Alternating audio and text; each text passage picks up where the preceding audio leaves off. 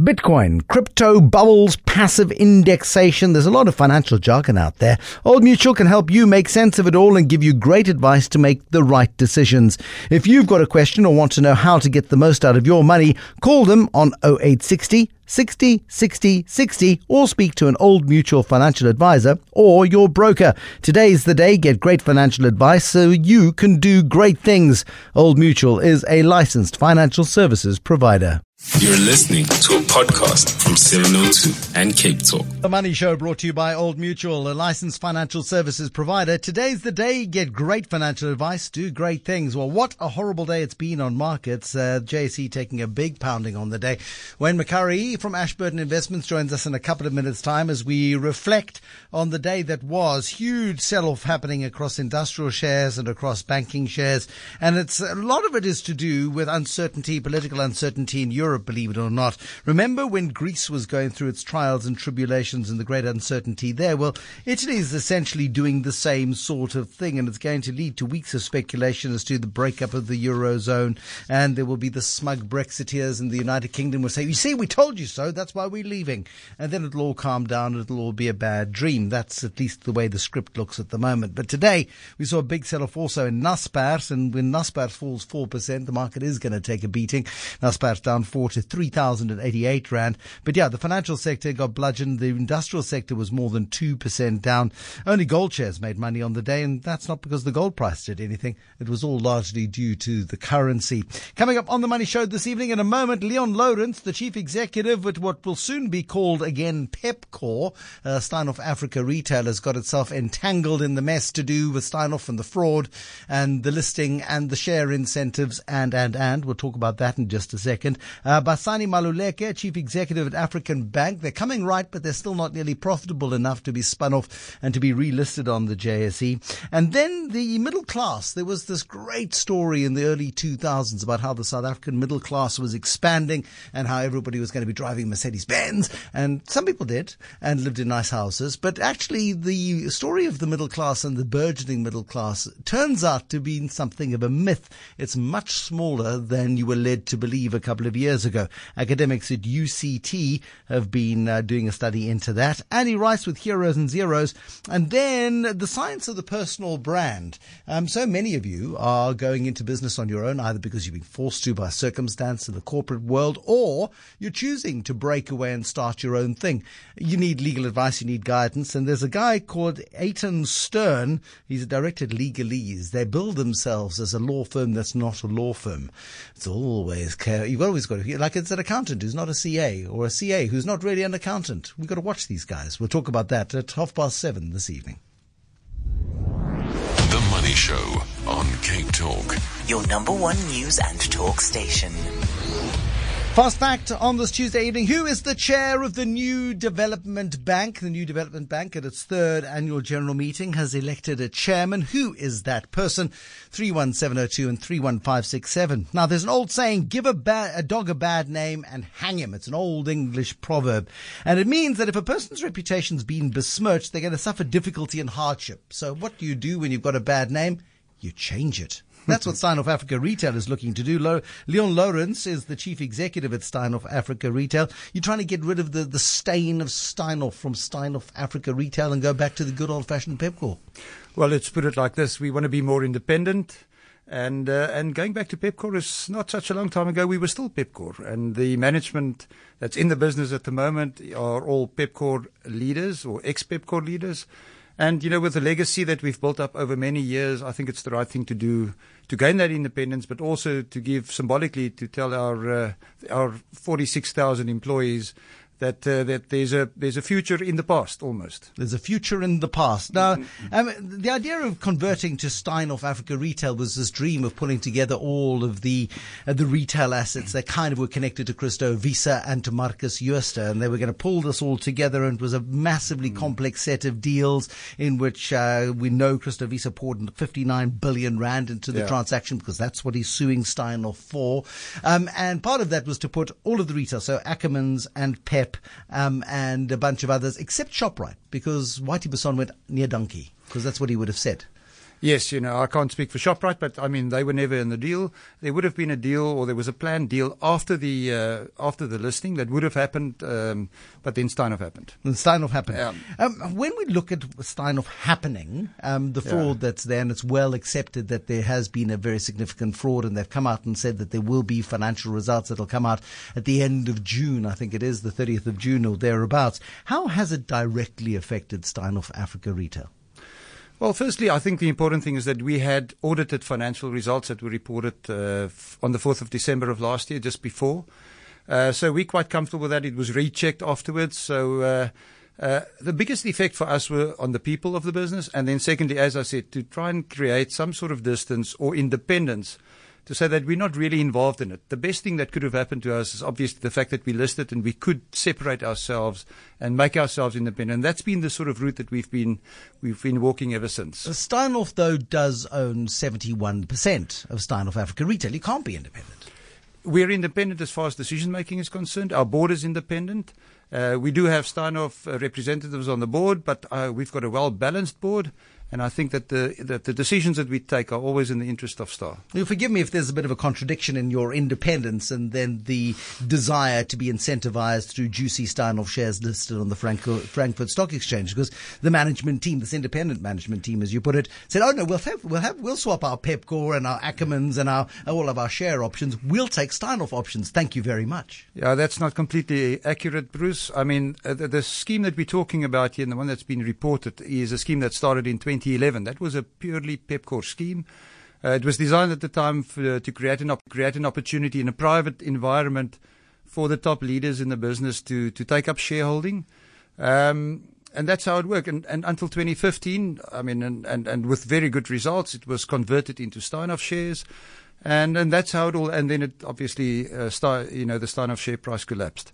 But it was a Pepkor scheme for Pepkor people at the time. With it, with, but it's the same as Nedbank. What was it, 18 years ago? Incentivizing Nedbank directors on the Didata share price, which was listed in London and went to 100 bucks. It feels the same as that. Was it different? No, it was different. I think. It, I think. uh, Well, in this case, I, I think the the history of the company and how it was built and how the shareholding was built and how this investment scheme, the the reasons why it was created was for for management to put skin in the game, uh, for Pepkor.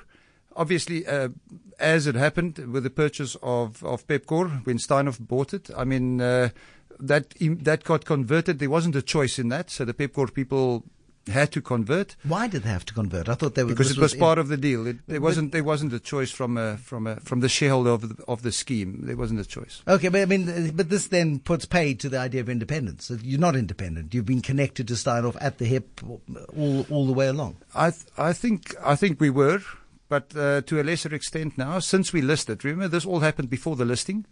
And uh, since we listed, we're, as far as I'm concerned, independent, and we take independent decisions. How? Why then do you want Steinhoff Africa retail shareholders to bail out the management? Of Steinhoff Africa Retail and say, it's, what, what are the costs? It's something like 180 million rand a year plus a legacy amount of 440 million rand for incentives. A lot of people are very cross about this. I'm not sure where you get the 180 million rand a year, but in, on the 440, uh, that is the guarantee. When when the scheme was formed, the investment scheme was formed in 2011. Uh, it was funded by a bank, partly by a bank and by Pepkor. And Pepkor then uh, stood there or, or was uh, agreed to guarantee the, the debt of the bank. And unfortunately, that's where it ended up, today. So the part that's being, as you call it, bailed out, that's the part where Pepkor stood guarantee, and that guarantee was already ag- agreed in 2011. Yeah, but why must your shareholders pay for it? I mean, these are guarantees to keep management incentivized. That was the agreement. And I mean, the same, you can say, why would the employees pay for it if, if that wasn't the agreement initially? Um, okay, so this is an agreement which shareholders have voted on in the past and agreed to. Nobody anticipated that Steinhoff was going to go bad. Nobody anticipated that there would be a situation where the management of Steinhoff Africa Retail would then be underwater. Um, why must this management team be bailed out? You you took a risk, and that's the nature of share incentives. And Didata is another great example of how people got themselves caught short and couldn't afford to leave the company because they had to buy back their shares if they wanted to, Yes. and the share price was higher than the than the exercise price. Why must why must management be bailed out? Management, to a large extent, is not being bailed out. You must remember, Bruce, that be- people built up wealth in the scheme over a long period of time in Pepkor. The value of the share of the share of the investment uh, scheme at, at at one stage was more than seven times the value of the debt. What happened afterwards, unfortunately, uh, uh, due to the start of share price, the people that were on that scheme lost a lot of money. Now, when Steinhoff bought Pepkor, the value in that scheme was over two and a half billion rand. That's all wiped. So, so no, those those people lost a lot of money. They when Can, can, can you not see, though, how people sitting on the outside of what looks like a very comfortable and cozy arrangement might feel hard done by by this? I think it's a different situation, Bruce. To be honest, I think uh, the the fact that the, the that the people in the scheme invested their own money and lost in the process, they're not necessarily bailed out. Again, I want to stress the fact that there was a guarantee signed by Pepkor in 2011. They have to. We have to, as Pepkor, unfortunately, we have to stay, stick with that guarantee and uh, by uh, by right, you know. And uh, the employees in the process lost a lot of money, and uh, and yes, uh, I think it's important to, to, to remember that. Is is the plan here though to retain as many employees and management as possible because some very talented and capable people, um, and so this is an incentive to keep them in the business. No, that was not the reason why this 440 was paid. The f- reason why the 440 was paid because it was guaranteed by Pepkor contractually at the time. What I have to say, and, and it's a good point you touch, because we have great people in the business. And during all the disruption that we've gone through in the last six months, those people have come to the fore and they've actually taken the business, um, despite all that. They've actually grown the business, and uh, and I'm very proud of the guys that, that, that have done that. So we've got great people. We haven't lost one person, by the way, through all of this, and and that I think is testimony to the culture that used to exist in the old Pepkor group.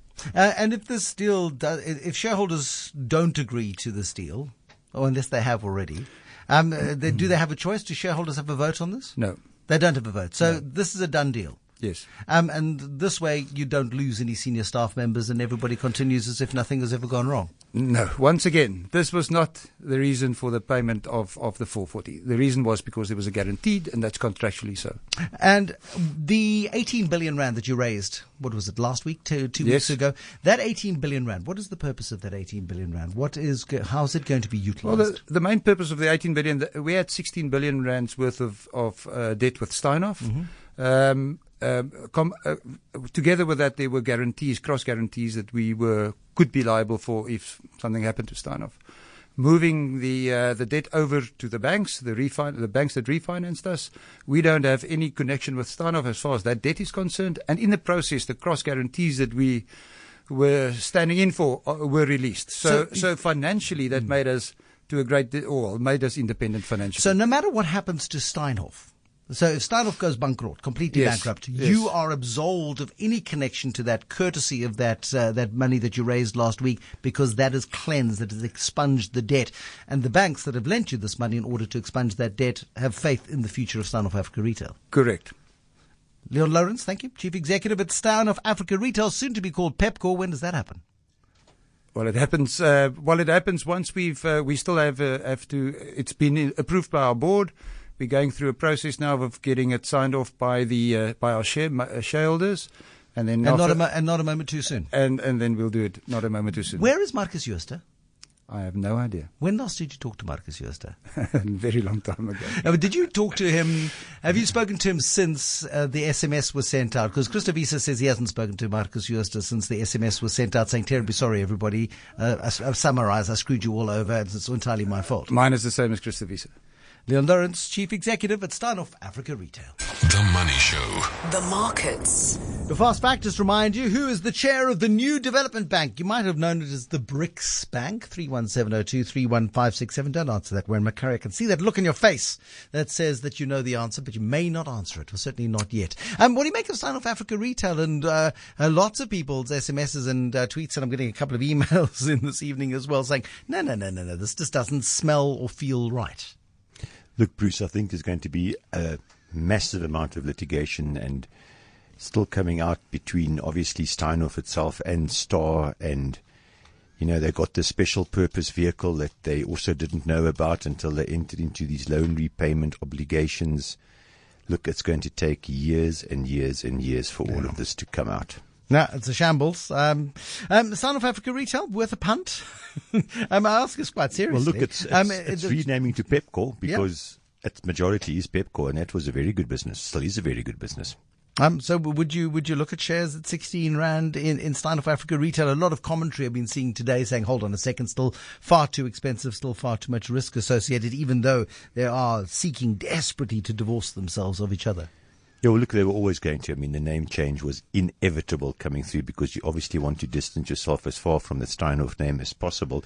Yes, I think it's worthwhile looking at. I mean, as I said, Pepkor is a very, very good business and it's very well represented in, in, in Africa, not just South Africa. Um, and of course, there is in Eastern Europe, there's Pep and Co, and there's in the United Kingdom, there's a Pep Yes. business as well. Um, so it's got a, a very, very strong footprint. African Bank, um, coming right very, very nicely. Still not profitable enough, but in much better shape.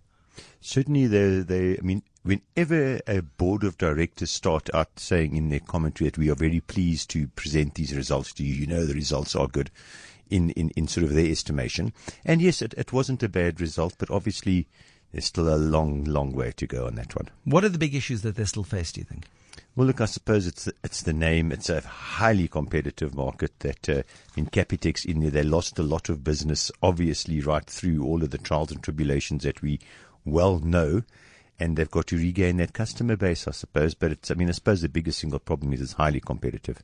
Yeah, it is most certainly, and it's going to get increasingly competitive as well. What's happening with Murray and Roberts and Aveng and gagging orders Yes. and offers and oh, Skinner and Scandal? It's too gorgeous. It's all, I mean, it's all a very complicated thing. Murray and Roberts and Aveng were going to merge because Aveng has got serious debt that they've got to try and retire. And they said if that merger didn't happen, then they were going to do a rights issue. And of course, at this price, it's going to be, have to be a heavily discounted rights I mean, it's what issue. it's, it's trading at thirty-five cents from Yes, from 70 odd rand, something like that. I think in 2008, something like that. And at one stage, they had a good few hundred million cash on the balance sheet. In fact, at one stage, their market cap was represented by 30 or 40% cash on the balance sheet, so things can change rapidly. But anyway, Murray and Roberts is now subject to the Aton takeover. And Aton's got, what is it, 39% of the Yeah. shares last time I heard? Some, some, some, something like that. So will the Murray and Roberts Aveng merger go through? If not, Aveng is going to do a rights issue because they have no alternative. And Murray and Roberts basically been told to shut up by Aton because the chief Yes. has not been all that supportive of Aton's bid. Correct, yes. Sure, what an interesting Now, story. look, it's, it's a very complex story, this whole one. And it's a very long and quite uh, difficult uh, announcement by them today to understand. Mm, well, certainly. And then explain Italy to me, please. Is this Greece Mark II? Uh, three or four years ago, uh, Greece was going through its debt crisis. The Italians have just had yet another election. It's going Another to one. last them until about September, but they seem on a hiding to nothing. Look, they've always had this massive debt, and it's been there since the Greek crisis and since before then, and now it's coming to a head today. And we've seen Spanish bonds and Italian bonds just the the yield just skyrocket, literally almost overnight. And unfortunate, fortunately, tied in with a little bit of emerging market crises, it's not a good day for us on our bond market. The rand actually behaved quite well, but certainly the the all share index. Coupled with what's happening overseas, did not look good today at all. Yeah, the JSE closing below 56,000 on the all share index, 921 points down, nearly 2% lower. Yes. Industrials and banking and, and, and Well, insurance shares got It was everyone, yeah. Absolutely was pulverized. everyone. And this is very typical, as we've discussed before, about this late cycle phenomenon where you have rising interest rates, both long and short term. It's never good news for the share market. It isn't. I tell you what, um, quick uh, question for you. Who is the new chair of the New Development Bank?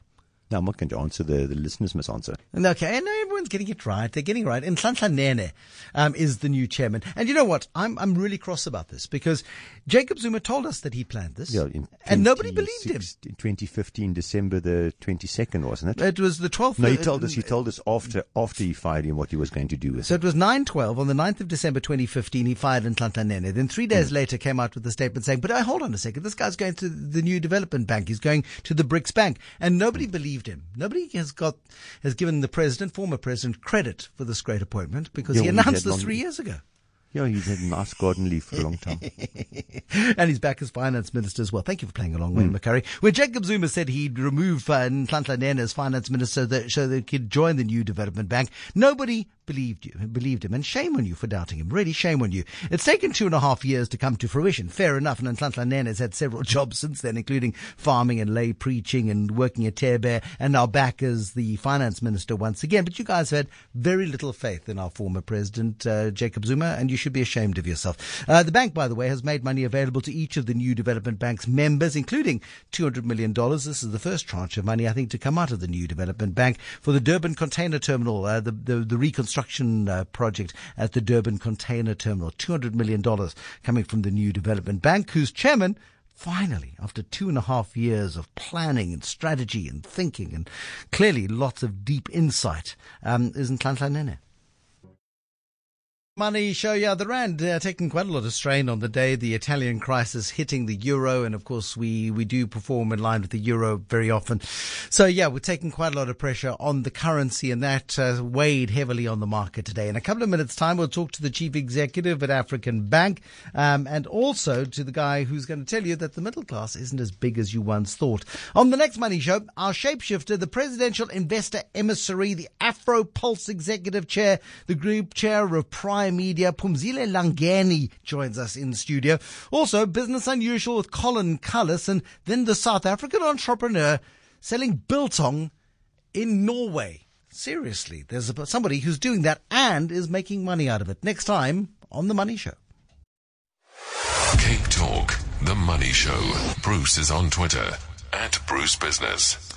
I'm curious to know what you think of the minimum wage, 20 bucks an hour. And this was something that was in the mix about two years ago. And that was that the 20 rand uh, number was put on the table and then it was a, a, small amount of money. And then last year it was being fought about and it was a smaller amount of money. And now two years later, that 20 bucks an hour is worth in real terms probably 10 or 12% less than it was when it was first mooted.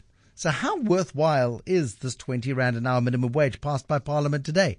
I'm curious in your thoughts on this one on 021 446 0567 011 883 I like Jackson Mthembu's take on this. He's the chief whip of the ANC in Parliament and saying it's a historic minimum wage bill. It establishes a minimum wage of 20 Rand an hour. It'll lift over 6 million vulnerable workers from slave wages and poverty. Um, and then he goes on to say that the national minimum wage has been structured and packaged based on what's affordable for our economy. It's not a living wage, he emphasizes. And this is the important bit. It's not a replacement to existing sector determinations, and unions still have to fight for a living wage. That is their job. And it's such an interesting and important distinction to make that this is not the, the, the panacea of all. Uh, this isn't the panacea to, to make all things right for an unequal and unjust society, but it is a step in the right direction. Do you agree with that uh, with that contention? I wonder. 021 446 0567 011 883 0702. The Money Show with Bruce Whitfield. Things seem to be going the way of the good bank part of African Bank, resuscitated from death's door, making an operating profit up 42% to more than 700 million rand at the end of March 2017. Basani Maluleke is chief executive of African Bank. Basani, I mean, if everybody who banked with African Bank got a minimum wage of at least 20 rand an hour, what would that do to your business? Um, hi, Bruce. It definitely would not would make us more profitable, actually. We definitely pay our employees more than what the minimum wage is. Um, and that's critical because the key, obviously, is we want to employ people um, who are able to deliver on the strategy of African Bank. And the strategy of African Bank is to sell a, you know, a, a really complex, complex set of products um, and to service our customers in a way that drives loyalty um, and drives value. So we definitely are not kind of you know, just on the edge of, of paying our people well. And that, I'm not, I'm not talking about what you pay your people. I'm wondering what would happen for African Bank if more people in the economy got a minimum uh, wage of at least 20 rand. Would you see a, a, a, an appreciable change in the scale and the reach and the size of African Bank? I'm trying to understand just how significant a 20 rand an hour minimum wage is in the real yeah. world. You know, Bruce, it's been very interesting. We've been looking at how the profile of our customers has changed over the last four quarters. Um, and what we've seen is that there's been an increase in the net income of the of the of the customers that we are getting onto our book, and it's well above uh, and that, and that, and that number is well above um, minimum wage. And why that matters is because you'll recall having come out of curatorship, the key was to ensure that we we change our risk appetite so that we appeal, so that we, so we attract or um, can only give loans to um, a more affluent customer base than what we had typically served. As a result, it wouldn't make that much of a difference. Okay. Where it could make a difference, though, is that we're going to be launching transactional banking, as you know, towards the end of this year. And to the extent that the minimum wage does make a difference in people's lives, it does mean that we would have a much broader cross section of society who would be um, appealing to us from a transactional perspective. And and you have, over the last year, become a considerably more discerning about who your customer is. Absolutely. Um, and that's definitely coming through. We've been very pleased to see that the loans that we originate today, 88% of them are disbursed to, um, to customers that we consider to be low risk. Um, and that evolution is happening throughout the book. I think about 80% of the book is now to uh, are now loaned to, to a lower risk customers. You would have seen that that's actually um, translating very well into a lower credit loss ratio, um, which indicates that we are um, really starting to appeal to a different market. So if you're appealing to lower credit risk customers, are you pricing appropriately then for that lower risk that you are taking? Because one of the criticisms of the old African bank was that African bank would charge like a wounded buffalo and then demand insurance on top. You'll recall um, that because of the interest rate caps that came in um, recently, we definitely priced well within um, what what the what, what what the law stipulates, and we have started a process of risk-based pricing for customers who are who are of a lower risk to the bank. Um, when a, key sign of faith in any bank is just how much money your customers are prepared to keep on deposit with you. If they don't believe that you'll be around next week, well, they simply don't put their salaries into your bank. And what's interesting here is that 90% more deposits. So it's, it's small at 680 million rand, but there is a greater signal from your customers that they have some faith in you. And we think it's very encouraging. I mean, the ability for us to almost double that base in the space of six months really speaks to the changes that we're making and to the fact that customers are seeing us as a more reliable prospect. Uh, or more stable prospect. Um, and as I said, we have 33% of new customers um, coming into the bank every month. You know, so, so there's definitely a, a good story to tell about how the bank is transforming itself and how it's being perceived in the eyes of customers. And of course, it bodes well for when we launch transactional banking um, at the end of the year. How do you make yourselves more profitable? I ask this question because your return on equity is in the single digits. Return on equity traditionally in the banking environment regarded as a good measure of profitability. Your your big rivals are, are, are on uh, ROEs between 15 and 20. You're sitting at sort of nine-ish. Yes.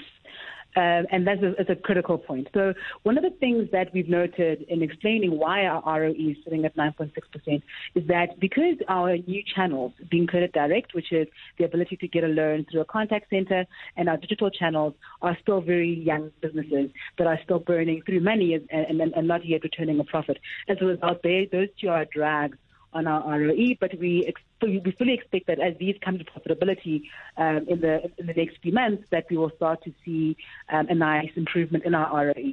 Um, and just to kind of explain the the context here, our branch network returns an ROE of 20 percent. Um, and then, uh, but because we are investing in these new businesses, we then do, do see this drag on our ROE.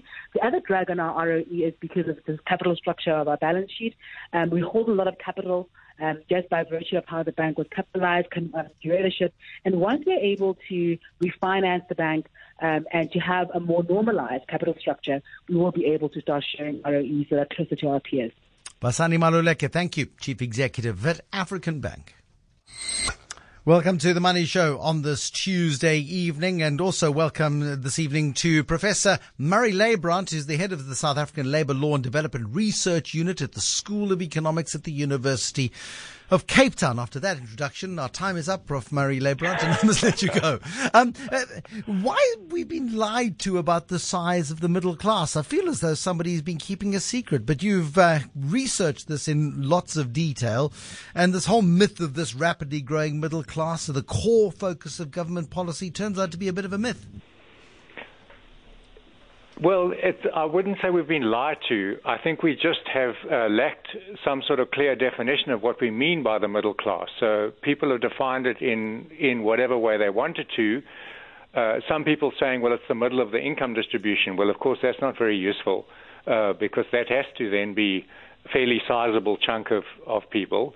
Um, uh, whereas uh, in, in our work, we're locking into into a definition that says that the middle class is is has to be a stable class that can be forward looking in their economic and social decision making. So for example, you can invest invest in the the education of your children, you can think about taking a bond on a house because the classic uh, role of a middle class in development is a type of a stabilizer um, a, a citizenry that are, are able to settle down and get on with life and get on with trying to give their kids, uh, you know, a very good grounding to be productive in the labor market.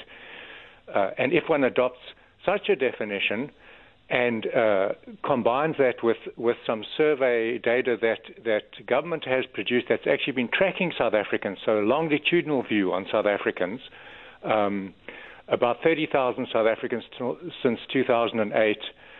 Then it turns out that actually only about 20% of South Africans uh, don't have to look over their shoulders with a, a, threat of falling back into poverty or vulnerability, and so can adopt that forward looking sense. So our estimate is that a stable middle class, in, in that sense, that's not vulnerable, is about 20% of the population.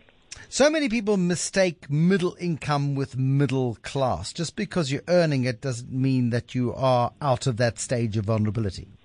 That's spot on. That's exactly the point, actually, because these data, which uh, they're not tracking the same group of people over time, show that for many South Africans, uh, life is quite precarious. And so, if you take a cross section, say, for example, like we often do in the market research surveys, and we identify some LSMs, uh, that's not necessarily a stable average picture of, of what life looks like for that family and how they you know how they can make decisions etc. So a shock uh, if if employment is is precarious and vulnerable then that's not a stable stabilizer in your life and and therefore you are are very vulnerable to falling either back below some poverty line or nonetheless to some level of income where you can't you can't be proactive. You know, we find uh, that that South Africans are are very active and proactive in their own in trying to get along and forge a decent life, but it's not always possible. There are many constraints along the way. I mean, I, I, I suppose intuitively we know it already, but just a quarter of South Africans can be considered to be stably middle class or in this elite. The, the reality is, and the brutal reality, and it feeds maybe into this discussion around the minimum wage of just 20 Rand an hour, but half of all South Africans are beyond vulnerable. They are trapped in poverty. And that is the most devastating aspect of this entire research. Yes, that's true. Um, that's, uh, I, again, I, I can only concur. Um, and uh, as you say, it feeds directly into this discussion of the middle class because we need to get on uh, and try and and and create environments in which uh, proactive citizenry can actually uh, claw their way out of that that poverty trap because it really is a trap in many many senses. Um, and uh, and I think it's all hands on deck. It goes very much to the, the president's idea of the need for a national vision, and uh, you know, and um, if you think about the Yes Youth Employment Scheme, it's to give youth some opportunities, uh, but also government needs to orient its its policies around, for example, transport costs are hugely important yeah. in the day-to-day reality of people, or affordable housing uh, stable electricity, water supply. You know, these are infrastructure things. You know, we mustn't be too big picture about infrastructure. We must we must focus on making daily lives of people uh, more stable, and then they will do the rest. For many people listening to us this evening, the sense of hopelessness about the long-term future of South Africa is ever present, particularly if you're trapped in that debt trap or you're in that poverty trap and you simply can't see your way out. For many people looking at that poverty trap and saying, hold on a second, it doesn't create a sustainable future. Can policy dig us out of this or do we just need to be creating a more self-sustaining outside of the public sector society? Yeah, it's definitely not just policy you know, uh, the labour market at centre stage of this, and there's no way that um, that the that the public sector is going to create the type of dynamic labour market on its own. It's going to create uh, some of the conditions for those sorts of labour markets. So it's it's definitely uh, all hands on deck for sure. Um, but I don't want uh, the, the picture to be a static picture. In a sense, I refer to the survey instrument that allowed us to show that life is precarious and vulnerable for many South Africans. But it does also show that. Uh, so this middle class, defined in that way, has grown a little bit, not in leaps and bounds. It's slow social progress in a long-run sense of the, say, the national plan, rather than uh, year-by-year things. Um, uh, but a well functioning labour market, say with a minimum wage, that's really designed to protect the most vulnerable right at the bottom of the labour market with, with an eye over our shoulders on, on no negative um, you know, job losses as well. It's set too low for many South Africans, but nonetheless, the, the mm. idea was a sort of platform. And I think we want to be thinking about creating platforms for people uh, to support them. My thanks to you, Professor Murray Leibbrandt. Thank you very much for joining us this evening. Devastating picture of the reality of South Africa. is the head of the South Africa Labour and Development Research Unit at UCT. That's the first hour of the Money Show done and dusted. Coming up in a couple of minutes' time, Andy Rice with Heroes and Zeros. His hero is just lovely. It's about dignity and the workplace and great ideas and fashion. Andy Rice, fashion? Really? I'm staying tuned for that. Welcome to the Money Show. It's brought to you by the Old Mutual Investment Group, a licensed financial services provider. Today's the day. Get great financial advice. Do great things. This is a Money Show first. I don't think I've ever had a man with a man bun as a guest. And he's a lawyer, Nochal. Is he allowed to be a lawyer with a man bun? I wonder if that is allowed. Anyway, he's very trendy and very fashionable and runs a legal business that is a business about the law, which is not a law firm. And I'm looking, thoroughly looking forward uh, to meeting my guest this evening at uh, uh, at half past seven. Eitan Stern, the director at Legalese, joins us. The science of the personal brand. He represents a lot of people who, in the artists, uh, in the, who are, are, more artistically inclined and are, are, starting businesses, whether they be performers or whether they be um, voiceover artists, those sorts of people. Dr. Martin Davies, MD of Emerging Markets and Africa at Deloitte with our Africa Business Focus, and Andy Rice standing by to take us through uh, this week's Heroes and Zeros. Yeah, we're going to be talking about the future of the South African economy and all sorts of other things in the next hour here on The Money Show. But I see the independent panel of experts looking into what should and should not be zero rated to be given a bit more flexibility to do their work. And that's a good thing because they need to be considering far more options than simply looking at this really small basket of something like 20 was it 22 items that are zero rated from VAT. In addition to their own deliberations, they may also receive and consider submissions on the zero rating of non-food items. Now that's really interesting. Um, and, and that could be sanitary products, for example. And I know there's been a lot of uh, there's been a lot of pressure on that particular front. Suddenly, that scope of what could be zero rated to make a huge difference in the lives of South Africans becomes substantial. Now, that of course has a fiscal impact because if you start zero rating too many items that lots of people buy, well, then you need to start upping the VAT rate in order to compensate for that. So we watch the space very, very closely. There are lots of vested interests at place. Also, the deadline for the final report on the panel has been extended to the 31st of July. Um, it was the end of June, I think. So it's good to see they've got a bit more time and the scope has been broadened as well. So that is good news. Money Show on Cape Talk. Your number one news and talk station. Andy Rice, the branding and advertising expert, on the line to us this evening. Give us a hero, Andy. Everybody needs a hero. Evening, Bruce. Um, yes, uh, last week our hero was was a, a new model from the Kia car range called the Stinger.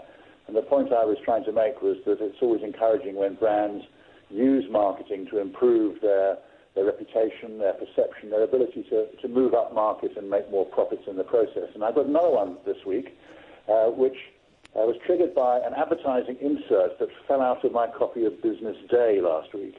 And uh, this is a, uh, an eight-page insert for a brand of workwear, the kind of clothes that a company would would buy to, to clothe its workforce, protective, safety, warmth, all of those kind of things. The company is called Johnson Workwear, Workwear, my apologies.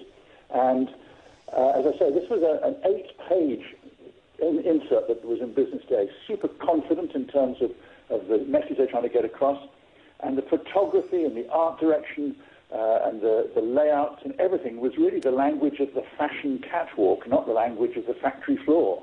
And I thought this was a really great initiative. Um, by choosing Business Day to carry the insert, they reach the employers who are probably signing off the purchase of the clothes, but they, by using this very fashion-orientated style, it makes people proud to wear them as well. And as, the, as one of the inserts says, um, uh, if you look good, you feel good, and if you feel good, you are productive. So um, I was quite surprised at the scale of, of Johnson Workwear. Their manufacturing capacity is over 30,000 garments a day. So they are not small fry. And I think it's this kind of bold and creative and elegant uh, advertising that's got them to that place in the market. I mean, I saw the insert that you're referring to, and it was it was a dignified in, insert. I mean, so often people associate the idea of wearing overalls as something that is um, undignified. It is the the the, wear, the work wear of labour, and um, the last place you would expect to see it is in the hallowed pages of the Business Day. Uh, and that, by coincidence, the very same issue of Business Day that the insert was in carried an advertisement for the Rolls Royce new SUV, the Cullinan.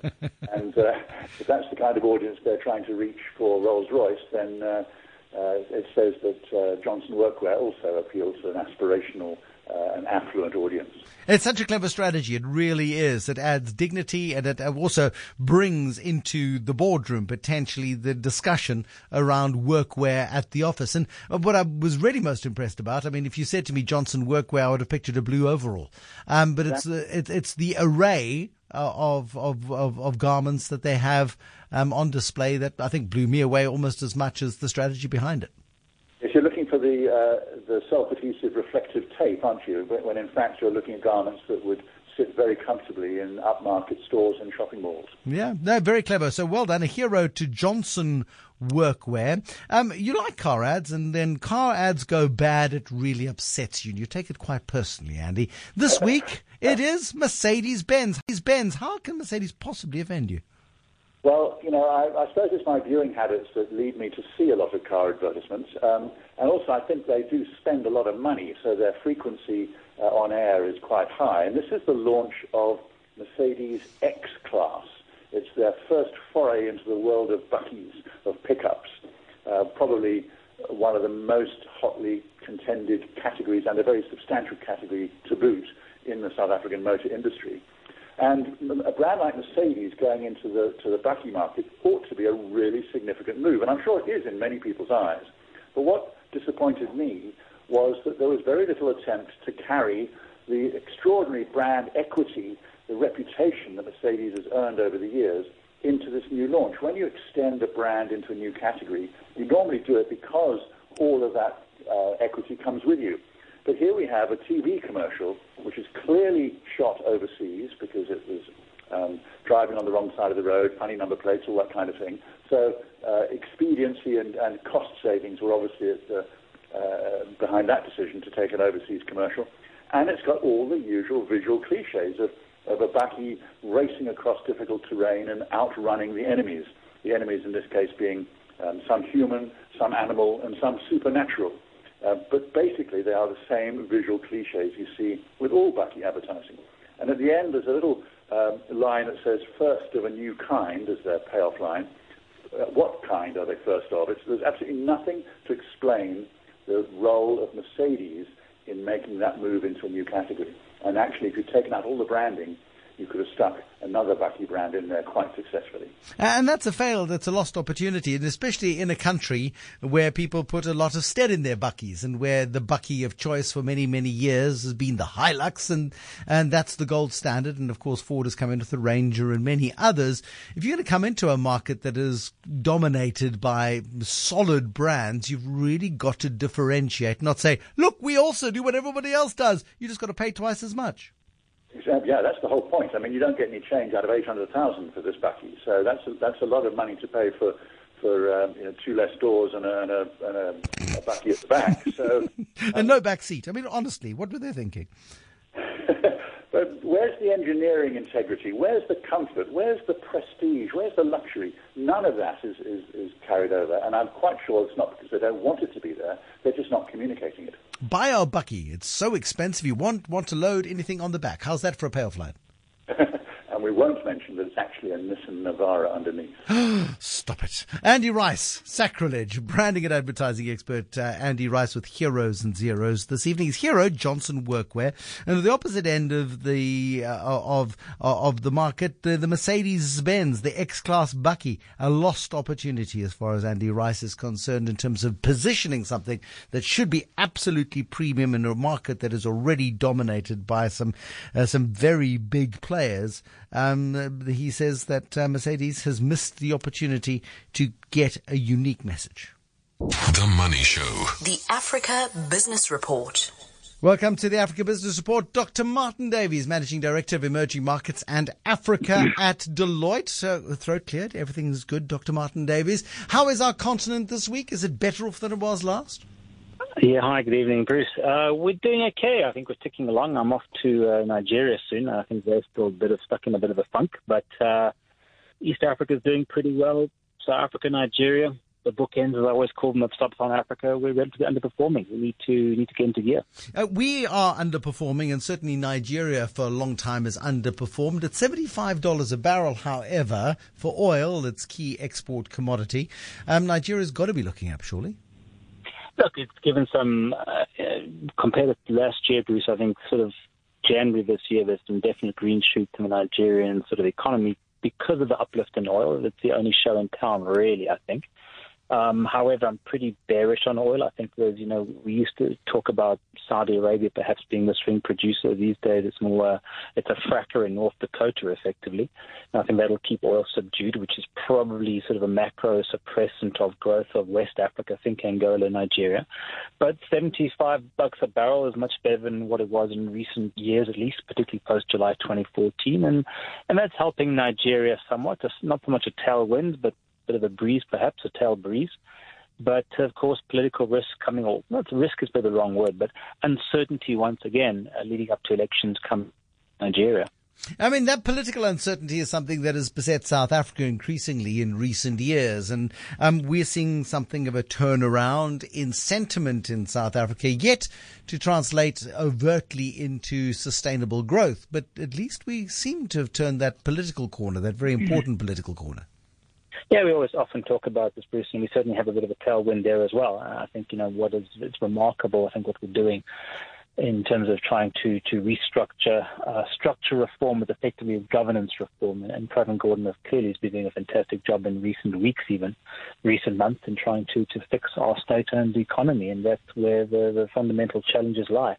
Uh, as you know, S&P gave a rating on us last week, and um, I was kind of staggered to learn that 70% or 70% now of um, uh, debt to GDP, or 70% of debt to GDP, uh, comes from public sector, which would be national, municipal, and SOEs. Uh, so 70%, if you're Southern European, that looks pretty good. But from an emerging market perspective, a frontier market, what is sort of the maximum ceiling of debt?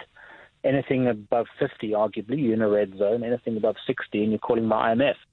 So yeah, we're, we're tenuous, and I think we need, we have a, a clearly bloated state, bloated state enterprises, and we need to, to slim those down and quickly, at the very least, to to sort of you know to to, to fix budget reform effectively, and also to to appease the rating agencies. We've we've been able to fudge it for a long time, but now with uh, with government debt in excess of fifty percent of GDP, we've got a a problem now in terms of those state-owned enterprises, which are sitting on bloated balance sheets. They've been left up to their own devices. Boards have been mismanaged. Um, we have seen deliberate corruption in many of these cases. And without proper oversight, we've actually created a rod for our own backs. You, you know, every so unfortunate, uh, these conversations typically in South Africa, maybe in many places, become very ideological. You know, should the state own, or should not own, and all, all we are asking for is the citizens of our country is to have you know well managed enterprises which are which are corruption free, and uh, and truly perform the developmental sort of role that they're intended to have, and that's what we all want.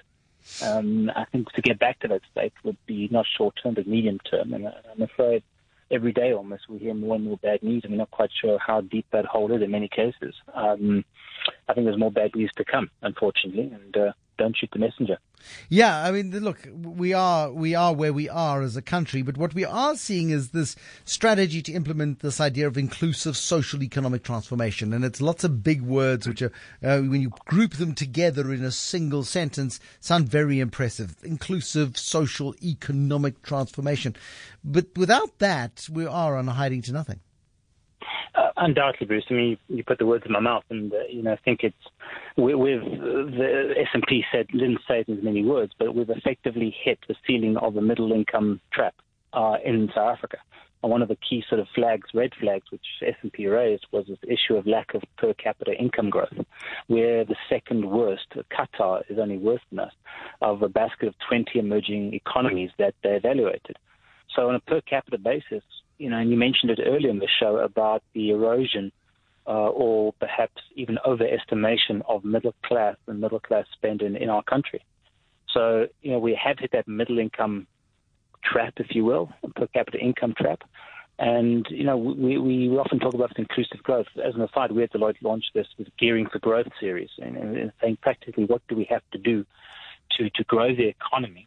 Um, let's look at all the best solutions we can uh, let's you know get uh, we often we can't see the forest. I think the trees in, in our own sort of situations here.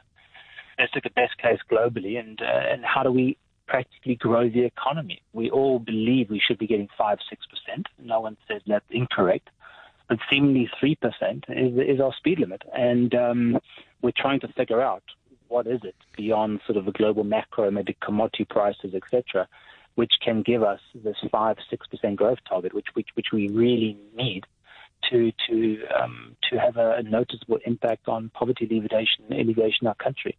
So, and, what, what, what does the what does the brains trusted Deloitte uh, come up with? Well, you know, we've had, you know, we earlier Q1 this year we had a session looking at how the countries recover from crisis, looking at sort of East European countries, Asian countries, sort of post financial crises and shocks. I looked at countries like Malaysia, Korea, Taiwan, Singapore, you know, Indonesia, these countries, and what worked, what didn't work. We're having a session next week looking at sort of what I call the elusive trinity, and I, I think this is of growth, and it's, it's industrialization, it's, it's productivity, and employment. I think it's quite easy to get two, but not three, and hence the elusive trinity. So, so how do we industrialize? And ultimately, inclusive growth. There's no sector, Bruce. I think we spoke about this before a long while ago. There's no sector that embeds wealth and diffuses wealth into a society like manufacturing, full time employment. People are getting 12, maybe 13 paychecks a year. And that creates, a, at the very least, an aspirin middle class society. Unfortunately, we've hollowed out in manufacturing. Um, and we need to recapture that. Our challenge is not entirely unique, but almost. We need to not so much industrialize, but reindustrialize. But the competition is far greater. We're in a, a period of, you know, an era of globalization. 20 years ago, the China price didn't really exist. Now it does. And uh, I'm afraid uh, the emerging world, my macro observation is the emerging world is diverging. It's not converging. You're having the high growth economies, typically Asian and a few others, and you have the rest which are diverging. I think South Africa is at this inflection point. We need to get this high growth to join that development club. Otherwise, I'm afraid we're treading water. I mean, it comes down to a question of productivity and our ability to produce the goods and services that are produced elsewhere at a fraction of what we are prepared to deliver these products and services at. Uh, certainly, I was having meetings today with, with a, an executive of a very sizable foreign manufacturing company here in South Africa, and we often too simplistically look at cost and cost of labor and the like, but uh, he was saying the costs on the surface are, are, very, very comparable, but productivity levels are significantly less. than factories that operate in other parts of the world. And we had a long conversation around how do we drive productivity. And I'm afraid at times the productivity conversation, which is all important, sustainability is, gains in productivity. Uh, competitiveness is, is cumulative gains in productivity. And I'm afraid these conversations, productivity conversations, something I think which is which is really required. It talks to skill set, it talks to human resources and how we channel those in very very effective uh, in very effective manners. How many productivity conversations you, can you have before they become unproductive, I wonder. Dr. Martin Davies, thank you, Managing Director of Emerging Markets at Africa for Africa at Deloitte. Uh, his insights this evening on the opportunities set for South Africa as we are you know, the second biggest economy on this continent after Nigeria, which has had its own problems, and South Africa, of course, with its own with its own great difficulties, most of them self-inflicted and political by nature. But if we can get a handle on our ideology and the way in which we operate our economy, the way in which we operate our public public enterprises, our state owned companies. We make them more competitive. We uh, oblige people to work more effectively for the wages that they earn and have fewer people working more effectively. Tragically, that could be one of the compromises that has to be reached as part of um, the, the rejigging and the re engineering of South Africa's civil service, which President Cyril Ramaphosa has told will be done by 2019. And I think that'll be a critical election um, issue for the ANC as it goes into those elections in 2019. Productivity is the, the key word, and if we can't compete, well, then we are on a hiding to nothing, sadly. The Money Show. The Science of. The science of this evening, it's the science of the personal brand. So many of you are going into business for yourself. So many of you are deciding to opt out of the rat race as you see it and go and start your own companies. And in order to do so, you need legal advice. And the last thing you want to pay for vast amounts of money for when you're starting out is the admin stuff, all of the legal advice. And so you might wing it and you might start out and you might go, yeah, well, we'll, we'll the shareholders agreements, we'll, we'll postpone those for a bit and we, we get on. It's going to be fine. It's going to be fine. And you know, once we've got some cash flow, we'll then we'll we'll get a lawyer involved and we'll set up the shelter. And it's like as Pablo tells us so often, um, you are costing yourself a lot of money in the long term. So as we look at uh, at creating your personal brand or your personal business, if you like, um, more and more as you get out of corporate, maybe you're tired of corporate, maybe you just want to start out, you want to do something different. Eitan Stern is director at Legalese, and you're the first person on the Money Show that I've ever seen with a man bun. so that is your, uh, your, your first credit, and that's not really loyally. It's not that loyally. Well, you'd be surprised. I mean, lawyers are you know, you're or people too. Yeah, right. it's our people too. I know it's hard to believe. um, but you're the first interview I've ever seen with uh, blue and yellow socks. On. Well, thank you. Yes, um, I, am very serious about my socks. Um, but when you when you you worked in the corporate sector, you worked as a lawyer who charges like Vodacom per second billing sort of approach to, uh, but at a much higher rate. Yeah. Um, you've done all of that. Yeah, I suppose Legalese was uh, our company was built on on the idea of understanding how lawyers worked and then understanding how creative creatives and entrepreneurs worked and then kind of marrying the two together taking the best of both. But you're a law firm staffed by lawyers that's not a law firm. Yeah, it's uh, you'd be surprised. It's actually quite becoming quite a popular trend. Um, the, the the idea of the traditional law firm is breaking down. So there's still plenty of lawyers that are working traditional firms and they take up most of the market. But there's a lot of kind of different takes on legal services now. And there's uh, companies that are setting up legal tech businesses and a couple of legal consultancies and a few people trying to just do it differently, uh, realize that something wasn't working that perfectly about the legal industry. So everyone's having a different take on it. What's not working about the legal industry? What, what, what gap did you see that you could exploit differently? Um, I suppose a number of them. For one, the obvious one, which you've mentioned, uh, the pricing. There is, uh, it's too expensive and, uh, lawyers, yeah, lawyers are too expensive and it's unaffordable for a lot of people. So even if the service is worth it, it doesn't actually matter because people can't just can't afford it. Um, that was the one. I suppose the other one is also in the way that legal advice is given. You know that classic joke. They say people say you want the the one handed lawyer, so you can't have the lawyer go on the one hand, but also on the other hand. And I, I used to think the law was quite a simple thing, but uh, it's not it, simple. as it, uh, there, uh, you know, you can be right and wrong, and your opponent can be completely wrong, yeah. yet have a right. Yeah. So I mean, interesting. What we do, we try not focus our take is really, really different on it. So we try not focus on opponents, and law doesn't actually have to be this confrontational uh, dispute sort of thing. Within the law, there is plenty going on that isn't about two people fighting. You know, so we look at SMEs and we try to figure, well, what can we do to help you you create your business, to make your business succeed, not what can we do to help you fight with people? Mm. And we work in that space. So we, you know, I get to go to work and not fight, which is uh, a real, real pleasure. But you spend your life training for the fight. Um, I didn't. Know, I did a bit of court work, but I never enjoyed the fight. I like Mm. building. I'm big into constructive stuff. I like to help people's idea come to life. And I, I, I, this is plagiarism. I, I'm just Sure. stating it up front. I nicked it off your website. but traditionally, lawyers are called to fix problems. Legalese looks at law differently,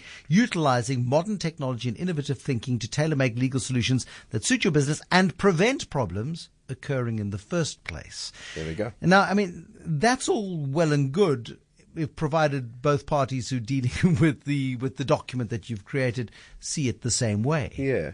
Because, as we know, nothing in the law is that simple. For sure. I suppose it's it's no different to the insurance companies. You know, at some point they realized, wait a second, if we just keep people healthy, then uh, they, we won't have to pay out as much. So they started putting money and effort into people and keeping uh, staying healthy.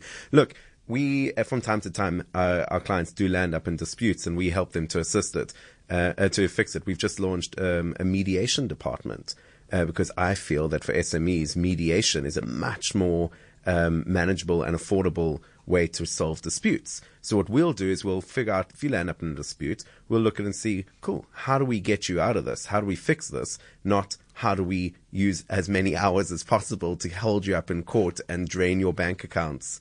Um, um, mean, you say, you say it as fact, and I mean, I would like to believe that lawyers aren't there deliberately to price gouge. Yeah, no, They- they're definitely- They, may not be as circumspect as we would like them to be. Yeah. Um, when it comes to measuring time, I guess I'm, I'm definitely exaggerating, and lawyers do a fantastic job, and not that, not, no, you, you're hearing the Ritz pinging into your phone as we speak. Yes. um, no, lawyers do a fantastic job, and, and lawyers are there to, to help clients, and that predominantly is what they do. I'm a lawyer, and I'm a big fan of lawyers, but there is something in the industry and in the culture of it that a lot of the work that certainly I used to do at a corporate firm, um, or what I see colleagues do, is not always like you might do the work knowing that you're going that the, that the client might not have a valuable solution. So I suppose the one difference for us, and it's it's not just us, lots of lawyers are good people, is we look at cool, where's the value? Like if Yeah. you're paying me money, which is hard earned money for you, I want to know what value are you going to get out of this? and, and sometimes the best advice is to not fight. hundred percent. That's Um, very and, often. and and so often you you get the impression that people don't get that advice, or if they get the advice, they choose to ignore it. Yeah. So I mean, for us, it's it's more about looking at solutions. So if you've got a business, you mentioned the shareholders example. Cool. You want to start a business. What solutions can we put together for you in order to uh, help your business succeed? Um, when we started to realize people landed up in disputes, we needed to figure out a solution. So we developed this mediation part of the business. And the whole of Legalese has just been built on looking at different solutions for creatives, entrepreneurs, and uh, startups. And that's been, for me, the big difference between our approach and a traditional law firm. Um, is that it's solution based. And, and what I what I found interesting is just looking at your website that, that you've got a very it, your your charges are clearer than a cell phone account. Your charges are clearer Yeah. um, than, than than a bank charge statement. Yeah. Uh, for example, you make it very clear. Um, come and chat to us. We can have our time for nothing for a bit. Yeah. Uh, and then once we put together the solution, here's a fixed price Yeah. for that solution. It's, it seems it seems very straightforward. Um, but when so when I started Legalese was now three and a half years ago, um, I kind of looked around the world what people were doing, and in the UK and America there were these set fees, and I looked around South Africa and we couldn't find it. So I think we pretty much were. It was like this small idea at the beginning that turned into quite a big thing of just saying to people, "This is what we're going to charge." um, and putting that on the website as a price list, and it served us very, very well. And it was kind of one of these things that I didn't realize at the time how valuable that would be. And now I see a lot of law firms do it, which is really, really fantastic. Uh, whether it takes you five minutes to find the solution because you may have dealt with a similar case yesterday and you might just have the cut and paste that you can you can pull up. I'm sure you would never do that. Uh, whether it takes you five hours of research because it, there's a particular unique Yeah. challenge here. Yeah. Um, that's the risk you take. There. Well, it's not the risk. That's where the magic really happens. So, you know, what we try to do is how do we productize things? We look at the same thing that all kind of tech, we like, we, we are for by tech for tech. So we look at all the sorts of ways that tech companies uh, or methods they use to get smart. And if you've done something a number of times and you can figure out a better way, like a quicker way to do it, and you develop a product around that, then you're really, really winning, and you can pass that on to the client, bring the the price down. That creates, you know, like uh, that generates a lot of revenue, and then you can move on to the next product. So, you know, and that's our our, our focus has always re- really been kind of how do we build products for for clients that are in the legal uh, are, are, you using artificial intelligence? Are you using the sort of learning that is capable, or is it not yet evolved to a point where the South Africa's legal system can be interpreted yeah. uh, by a computer? Well, we aren't. You know, we, we kind of keep to the, the like our model is is less around legal tech. Although legal tech is brilliant, I uh, we we don't use it as much. Our model is how do you like offer an affordable but still professional legal service. Um, but there are some really interesting companies doing work in legal tech um, and trying to figure out how you can use uh, uh, AI to to make legal services faster. I haven't seen anything that works brilliantly, but uh, there are solutions, and I think those solutions are going to come in the form of software that lawyers can use, not really software that's going to replace lawyers. So the same way you might use Xero or or FreshBooks or something for your accounting. There's soon going to be legal software for that. So that I'm very excited for. Eitan Stern is my guest this evening, director at Legalese. Are you starting up something? Are you having a fight with a partner? Are you looking for some guidance as to how you can use the advice of a lawyer without getting caught up in the legalese? And what rhymes with legalese but fees? Um, how do you avoid that? Can, is it possible to dodge the fees bullet and still get some decent advice? We're going to be talking about personal branding and the sort of work work that Eitan does in terms of helping people start up their businesses, especially when you go out on your own for the first time. How do you position yourself in a competitive space where you can bet your bottom dollar others have spotted the opportunity that you have spotted? How do you legal proof yourself in that environment? Eitan Stern, the director at Legalese, in a moment. Hero of the Month. Visit leadsa.co.za and nominate your hero today. The Money Show is brought to you by Old Mutual, a licensed financial. How do you um, get the the sort of legal guidance that you might need when it comes to setting up that business? Eitan Stern does this for a living. He's directed Legalese. Uh, it's run by lawyers. It's not a law firm. It's not a law firm because lawyers have to operate by lots of rules and regulations. Yeah. I so you're a consultancy rather than a law law firm. We call it a creative legal agency. We have a law firm that's registered. We and we. So it's like KPMG in accounting. It's like a yeah. creative accounting firm. I'm joking. That's very unkind. I mean, you'll find a lot of different business. I mean, to, to some extent, it doesn't operate that differently to an in-house law firm at a company. Um, if you want to be a registered law firm, there's just five different things that you uh, can't do, and we don't do any of them. So, what are the things you can't do? Steal your client's money? No, you're never allowed to steal your client's money. Um, you can't do wills. You can't do conveyancing of houses. Oh, boring stuff. Totally. Yeah, it's it's the it's I mean good bread and butter money. It's great bread and butter money, um, which covers the rentals and all that sort of stuff, and everything else is the cream on top. I suppose. Yeah, but I mean, it is soul destroying. Um, for some people, it's not. For me, it just wasn't where I saw my life. I was more, uh, I was a techie as a musician, and I wanted to get, spend my days dealing with techies and musicians. And but I just knew I understood commercial law. Uh, okay, so you've got you've got a, you've got this legal framework, and particularly let's let's pick a profession. Musicians sure. are a great profession. Okay, um, yeah. the world for for musicians is changing dramatically. Beforehand, you would go, you get a recording contract with a radio with a record label, yeah. uh, and then they you go and you put down some tracks on a record, yeah. and then they'd sell the records, and they keep ninety five percent of the money and give you some of it. Yeah. and then you get radio airtime, and you get royalties, and everybody understood the rules of the game. Hmm. And, and then came the internet, and all hell broke loose for musicians. And is currently still breaking loose. Well, it didn't break loose for musicians as much, broke loose for the record companies who suddenly just lost their business model because suddenly musicians could go straight to market. And so when we work with musicians, we try to figure out, well, you know, how do you go straight to market? And if you're going to start creating relationships with your business, your brand, what are those relationships and how do you structure them correctly? You know, and on your question that you asked a minute ago, the thing that you mentioned, mentioned about personal brands and starting it off, how do you start off a business? It never really gets much more complex than that.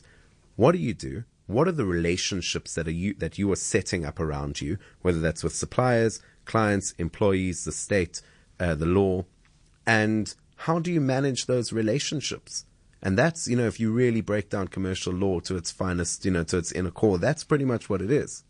So, in the case of a musician who's got a band around them, there are five Okay. members of the band, and we know that bands, by their nature, five artistic people with five different interpretations of what they're going to be Yeah. sounding like five years from now.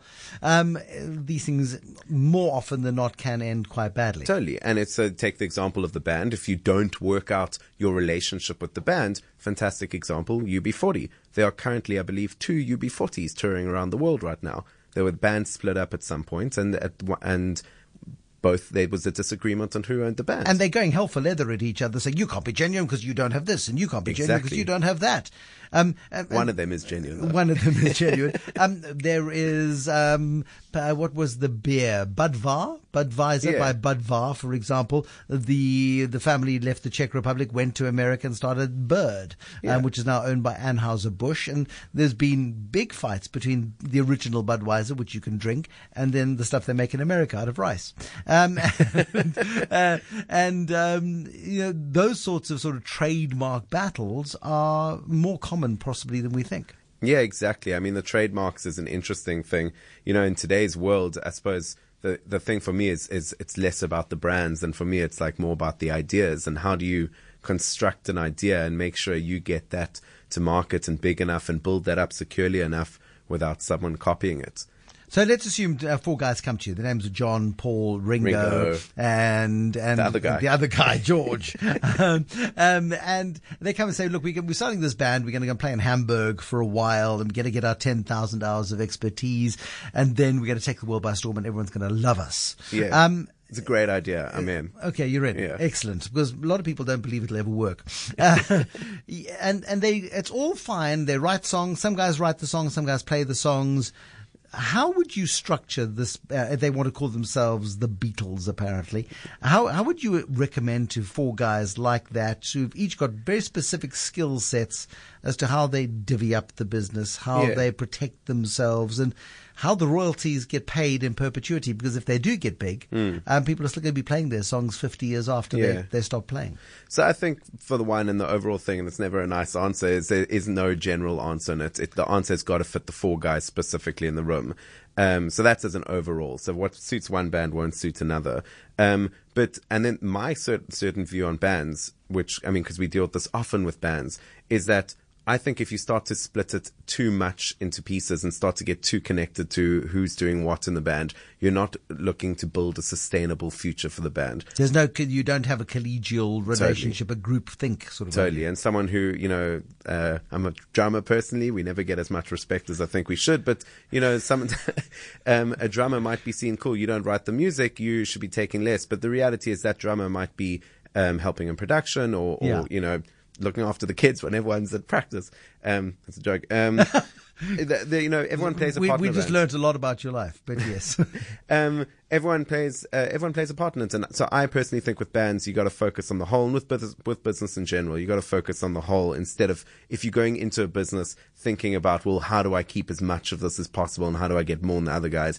I personally don't think it's a good way to go in.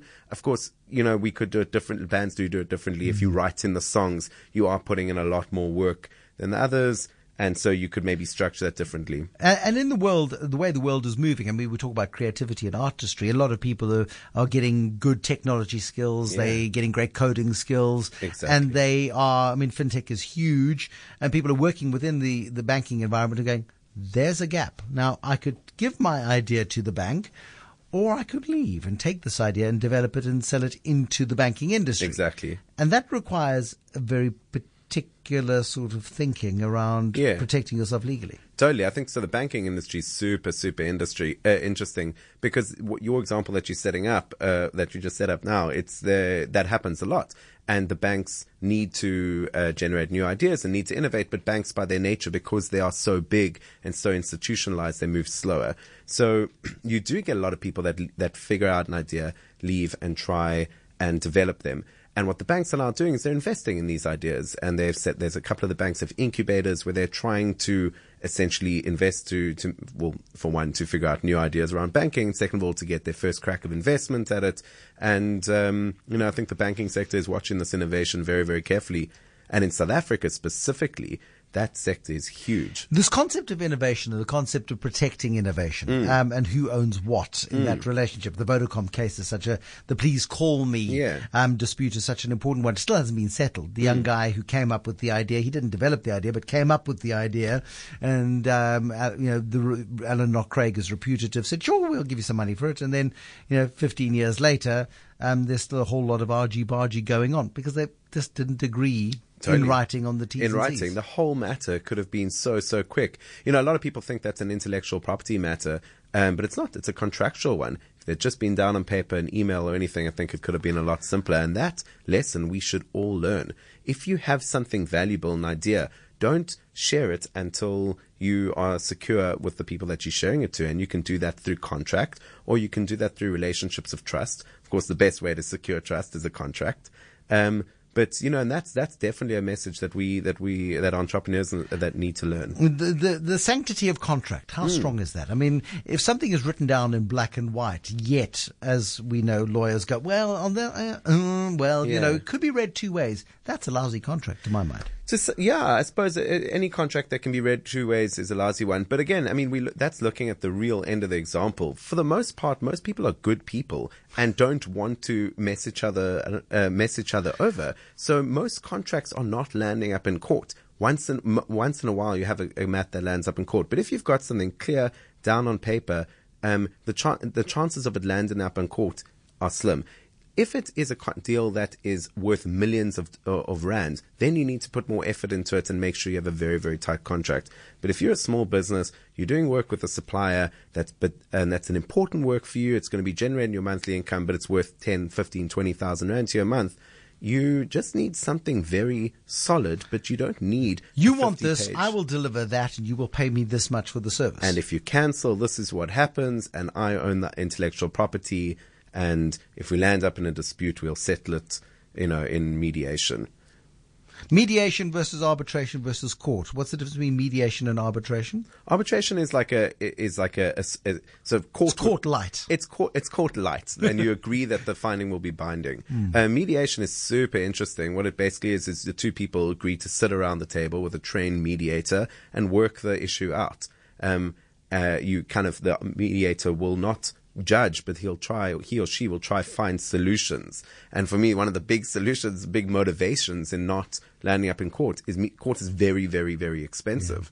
So, you know, when you're sitting there and it's costing you money to mediate and you've got to find a way out of this dispute, uh, we see that people do want to sort their differences out. Uh, it- it- but you've got to have willing partners That's to the- come, come to come to the table. That's always that is the big catch in the whole thing. You've got to have willing partners. You know, when when I was involved in a corporate law firm, we'd, you hear people uh, say a lot. You know, it's not about the money; it's about the principle. Mhm. It's always about the principle until you Until it realize, costs lots of money. until it costs lots of money.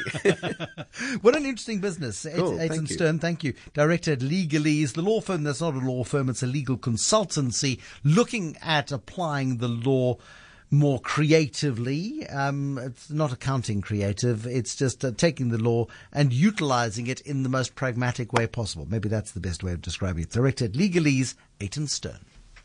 The Money Show is brought to you by Old Mutual, a licensed financial services provider. Today's the day.